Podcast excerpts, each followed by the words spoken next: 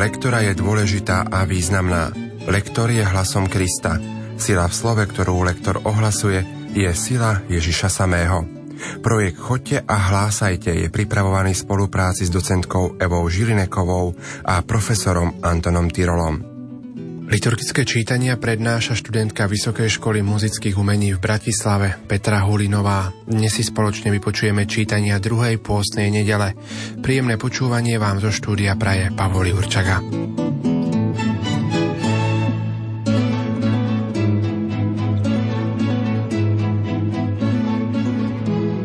Dnešné prvé čítanie patrí k najdojímavejším a najdramatickejším textom celého písma – Boh skúša Abrahamovú poslušnosť tak, že napína jeho duchovné a duševné síly až na prasknutie. Svoju pozornosť tu môžeme zamerať najmä na dvojnásobné oslovenie Abraham Abraham. Takýto spôsob oslovenia preniká celého človeka. Trikrát sa tu vyskytuje výraz svojho jediného syna, čo nám spolu s ďalšími prvkami pripomína Izákov mesiásky predobraz Ježiša Krista. Dobre si tiež všimnime, že Abrahámova poslušnosť priniesla požehnanie všetkých národov zeme.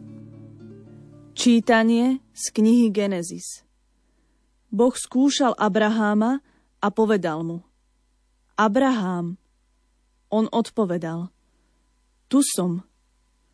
Boh hovoril Vezmi svojho jediného syna Izáka, ktorého miluješ, choď do krajiny moria a obetuj ho tam ako zápalnú obetu na vrchu, ktorý ti ukážem. Keď došli na miesto, ktorému ukázal Boh, Abraham postavil oltár a poukladal na ni drevo. Potom vystrel ruku, vzal nôž a chcel obetovať svojho syna. Ale v tom naň zavolal aniel pána z neba Abraham, Abraham, on odpovedal. Tu som. Aniel mu povedal. Nevzťahuj svoju ruku na chlapca a neublíž mu. Teraz viem, že sa bojíš Boha, veď si mi neodoprel svojho jediného syna. Abraham zdvihol oči a uzrel barana zachyteného rohami v krovi. Vzal ho a obetoval na miesto svojho syna ako zápalnú obetu. Aniel pána znova zavolal z neba na Abraháma. Na seba samého prisahám, taký je výrok pána. Pretože si toto urobil a neodoprel si mi svojho jediného syna, požehnám ťa a rozmnožím tvoje potomstvo ako hviezdy na nebi a ako piesok na brehu mora a tvoje potomstvo sa zmocní brán svojich nepriateľov. A pretože si poslúchol môj hlas, v tvojom potomstve budú požehnané všetky národy zeme. Počuli sme Božie slovo. Slovo má docentka Eva Žilineková. V tomto úrivku pre nás Abraham predstavuje obraz väčšného Otca. Jeho syn Izák je predobraz Ježiša Krista, ktorý si drevo na obetu nesie ako Ježiš Kristus si niesol kríž na Golgotu. Je to veľmi dojímavé čítanie a môže nás zviesť k tomu, že by sme pocítili v sebe túžbu mierne to dramatizovať. Pozor si dajme na to. Iste diferencovať trošku hlas Abraháma, hlas Boha, hlas aniela nášho pána. To je potrebné, ale nie tak, aby sme mali pocit, že hráme divadlo. Z hľadiska výslovnosti opäť si dávajme pozor, aby sme neviazali zbytočne. Obetuj ho tam ako tam ako je nič, obetuj ho tam ako zápalnú obetu.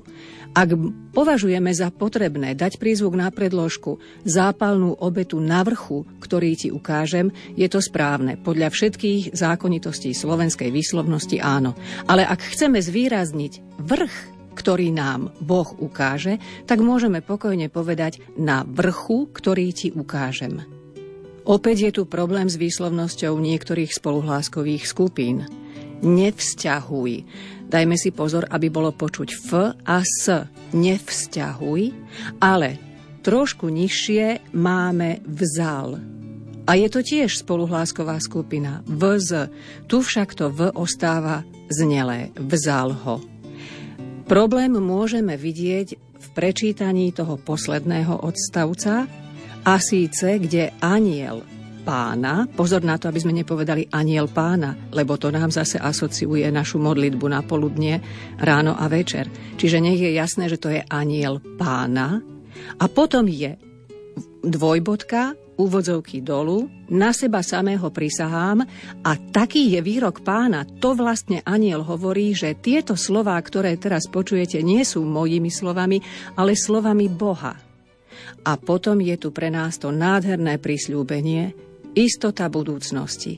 V tvojom potomstve budú požehnané všetky národy zeme.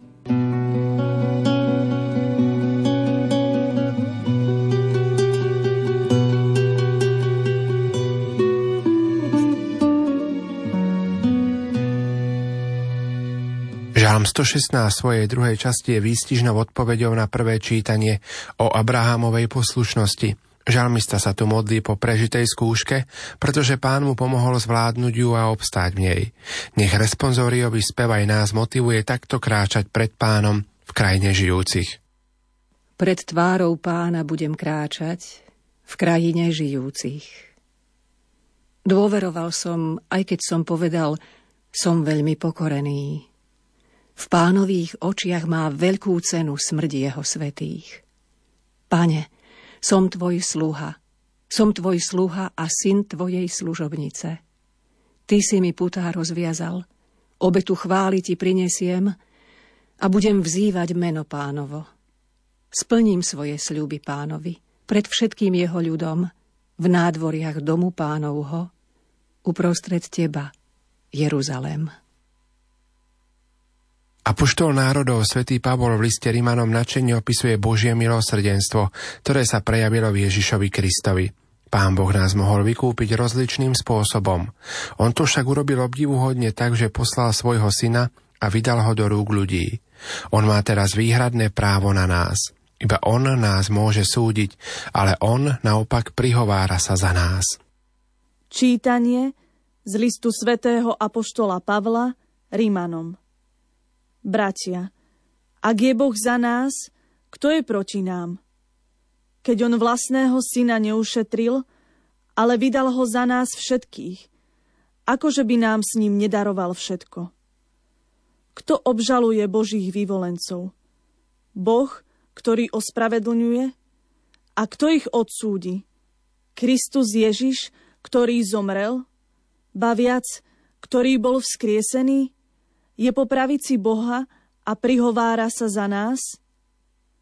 Počuli sme Božie slovo. Slovo má docentka Eva Žilineková. V tomto Božom slove nám zaznieva množstvo otázok. A často sa stretám s tým, že nevieme, ako tie otázky máme čítať. Ak máme opytovacie zámeno v otázke, tak je nositeľom otázky ono. Kto je proti nám? Netreba zvyšovať hlas na konci tejto vety, tam pred otáznikom. Keď on vlastného syna neušetril. A akože by nám s ním nedaroval všetko? Opäť máme opytovacie zámeno akože. Kto obžaluje Božích vyvolencov? A veľmi ťažká je, pozor na to, posledná veta. Tu dávame otázku do každého pojmu, teda aj do spojenia mena Božieho syna Kristus Ježiš a teraz, ktorý zomrel? Ba viac. A tu dávajme pozor, máme napísanú dlhú pomlčku. Riešime to malou pauzou, ktorý bol vzkriesený. Opäť to ťažko vysloviteľné slovo.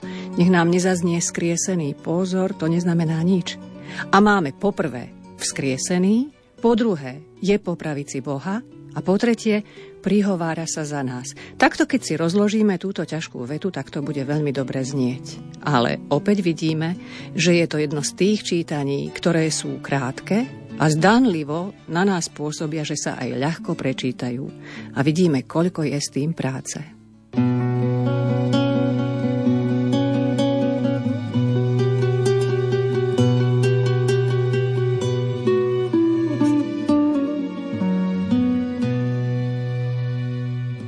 Evanieliový úrivok nám ukazuje pána Ježiša v momente jeho premenenia. Traja vybraní apuštoli mali možnosť vidieť ho vo slávenom stave, čo bolo pre nich veľkým zážitkom a prípravou na to, aby zvládli moment Ježišovho najväčšieho poníženia, keď o krátky čas mal trpieť a zomrieť na kríži potupnou smrťou. Mojžiš a Eliáš nám tu pripomínajú dejiny spásy ako jeden celok, ktorý smeruje ku Kalvárii a k veľkonočnému ránu Ježišovho zmrtvých stania. Čítanie zo svätého Evanielia podľa Marka. Ježiš vzal so sebou Petra, Jakuba a Jána a len ich vyviedol na vysoký vrch do samoty. Tam sa pred nimi premenil.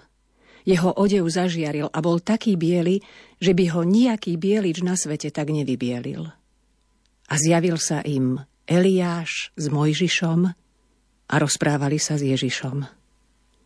Vtedy Peter povedal Ježišovi, rabbi, dobre je nám tu – Urobme tri stánky, jeden tebe, jeden Mojžišovi a jeden Eliášovi. Lebo nevedel, čo povedať, takí boli preľaknutí.